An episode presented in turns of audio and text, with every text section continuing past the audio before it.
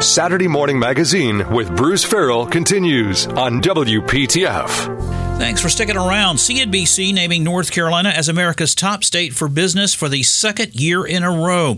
They looked at all 50 states and 86 metrics across 10 categories of competitiveness. Christopher Chung directs the North Carolina Economic Development Partnership, and he says that companies look at a number of factors, and he talked about those factors with our Nate Saunders. What do you all do to help companies who are looking to expand or move? How do you attract them here to North Carolina? A lot of that work, of course, is in making the, the detailed and often data-driven case for why North Carolina would be an excellent option for these companies. Whether they're an American company that's looking to locate here, whether it's an international company looking to set up in the United States, and North Carolina is one of the states that they're looking at, of course, each of these different companies, they're going to have their list of requirements and preferences, the must-haves, the need-to-haves. Ultimately, it boils down to a lot of factors around workforce and uh, price of doing business or cost of doing business. There's a, a real estate component to us. There may be permitting issues that they have to think about. Taxes and incentives also factor in every single company, of course, how they weigh these factors, it'll, it'll look a little bit different for each company. But generally speaking, when you're looking to expand into a new part of the world, you're going to be looking at all of those different factors as a company. And so we're really trying to help those companies understand what that landscape looks like here in North Carolina and ultimately why it compares so favorably to the other states that they may be also looking at at the same time. Well, it seems like North Carolina is being very successful. I mean, again, we already knew this, but now we're getting kind of certified. Very successful in terms of economic development. We recently received the Platinum Shovel Award. That's actually for the second year in a row now. Tell me about that award and how significant that is for North Carolina.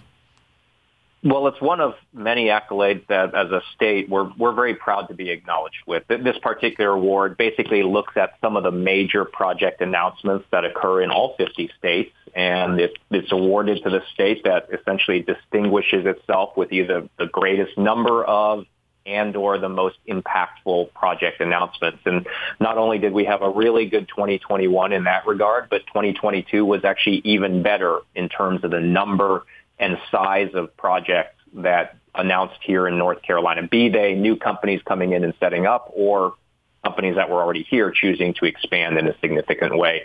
Again, one of many accolades and rankings that we're proud to talk up because, again, all of these represent an affirmation that North Carolina remains an extremely competitive, attractive business climate. And if you're a company, whether you're American or based outside the U.S., if you're thinking about where that next place is for you to grow, rankings like this can only support the idea that North Carolina is the best choice for businesses with growth on their minds. And we have all of those ingredients that can help these companies continue to be enormously successful in their industries. Now, uh, your organization's based out of Raleigh, WPTF. We're also in Raleigh. A lot of people in this area, people who've lived here for a very long time, are concerned about the area growing too much. They want to keep it smaller. Yet we hear things about businesses coming here, which only helps with uh, finances for the area, tax money, good jobs coming in. How do we have a balance between bringing in all these great jobs, being super attractive to companies, but also not eventually turning into like New York City? Absolutely, Nate, and, and that is a very fair question, and, and one that I would hope that people. Uh, I'm, a, I'm a resident here in Raleigh as well. My my wife and myself, our two daughters, we, we live right here in Raleigh, not far from downtown, and we also want to make sure that the quality of life that attracted us to live in this part of the country remains as intact as possible. I think ultimately it's about balance, like you said, and that speaks to what are some of the growth policies that we're looking at at a local and state level here in North Carolina so that we don't become victims of our own success. And growth can show up in a lot of different ways in, in communities like Raleigh. You can see greater traffic congestion. You can see uh, housing affordability start to get affected. You can even see things like school class sizes. If a region is growing very quickly but isn't doing anything to address those necessary services and infrastructure, well, yes, then you can become somewhere like Atlanta, which has become synonymous with terrible traffic, or New York City, which has become synonymous for a long time with just really hard to afford housing.